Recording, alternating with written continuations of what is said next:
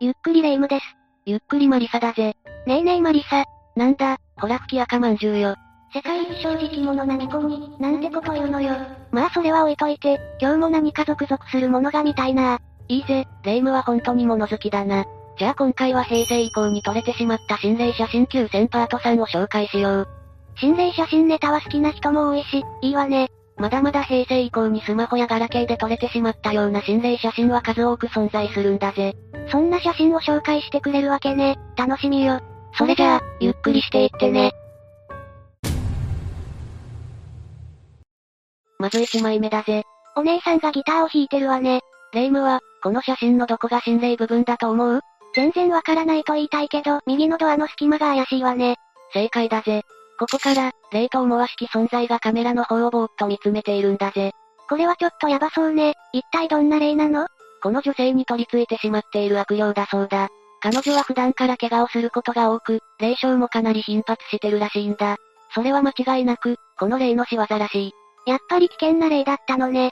これは即お祓いを受けた方がいいレベルの写真だそうだよ。この女性が無事なことを願いたいわね。次の写真に行こう。これもかなり危険なものが写ってしまった写真と言われているぜ。瓦礫の山を撮っていて、気味が悪いわね。これは3.115の気仙沼にて撮影された写真なんだ。撮影者は東北のありのままを撮影しようと、倒れた電柱や廃墟なんかを写真に収めていたらしい。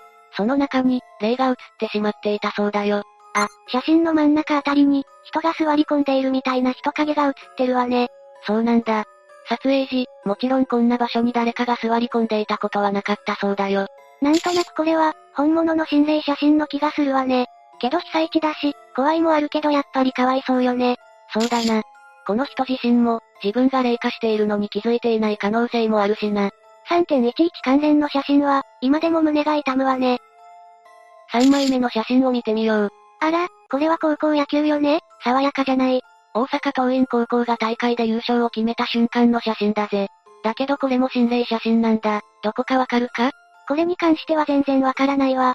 一番左側の選手の膝あたりに、謎の手が写っているんだ。本当ね、こんな場所に人がいるわけないしね。これも本物の心霊写真との噂がある一枚だ。甲子園球場って歴史があるし、もしかしたらともなるわね。けどこの写真は、怖い感じは全然しないわね。私もそう感じるぜ。次は、実に不思議な一枚だ。電車が止まってるわね。泉大津駅でガンツ事件が発生したと話題になった時の一枚なんだ。ガンツ事件ガンツの作中、主人公たちが電車に惹かれて物語が始まるんだが、体は転移されてその場から消えちゃうんだ。それと同じような騒ぎが現実で起こったんだよ。え、そんなまさか、2014年11月16日に大阪の泉大津駅で、線路に女性が飛び込んでしまったんだ。運転手はすぐにブレーキをかけ、現場確認に向かう。すると、女性の姿は愚かちの一滴すらも落ちていなかったんだ。しかも、女性の飛び込みを、ホームにいた複数の乗客も目撃しているんだ。かなり不気味な事件ね。そしてこの写真は停車中の電車を写したものなんだが、少なくとも、丸で囲った部分などに4体の霊が写っているそうだよ。情報がてんこ盛りね。私が見る限りは、霊が映ってるかどうかはわからないけど、少なくとも、不思議な事件が起きた時の不思議な写真であるのは間違いないわよね。これは、みんなは心霊写真だと思うかなぜひコメント欄で意見を教えてほしいぜ。じゃあ、5枚目の写真に行くぞ。ここ数年前くらいに、スマホで撮られた写真って感じね。そうだな。女性数人で旅行に行った時の記念撮影だそうだよ。これ、なんと左から2番目の女性の頭だけが消えてしまっているんだよ。本当だ、頭だけ全く見えないわね。でもこれ、稲葉はあっぽく首をよじってるだけじゃないの体の向き的にも、首だけをそこまでよじるのは多分不可能だぜ。これも一部では心霊写真で、かつ注意が必要って言われているんだ。え、なぜ注意が必要なの体の一部分が消えたり薄くなったりする写真が撮れた場合、その部分の負傷に注意しろっていう警告だったりするパターンが多いんだ。ってことは、このケースは頭が、考えたくないが、女性が今も健康でいてくれたらいいよな。よし、じゃあ次の写真だ。部活中の男子生徒たちかしらこれは、とある高校の部室で撮影された写真なんだ。この写真のおかしいポイントは、すぐわかるよな左の生徒の肩ら辺に、青白い顔が映ってるわね。正解だぜ。鑑定の結果、かつてこの学校に在籍していた生徒の霊と判明したそうだぜ。どれくらい昔かはわからないが、卒業前に亡くなってしまったことが原因だそうだ。ちょっとかわいそうね。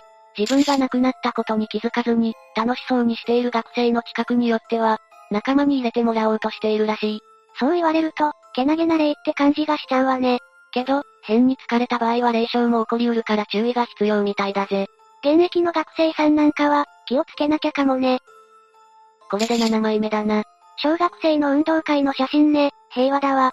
けれど、これはがっつりと霊が写っている心霊写真なんだぜ。あ、本当だわ。体が透けてる男の子が写っているわね。けれど、これはさすがにフェイクなんじゃない私も一瞬そう思ったんだけど、有名な心霊写真で、専門家が本物と判断したらしいんだ。姿勢的に立っている様子で、この位置に体が映っているのは生身の人間ならありえないそうだよ。うーん、そうなのかしらさらに、この子だけ帽子のデザインが違うのも、関係しているらしいんだ。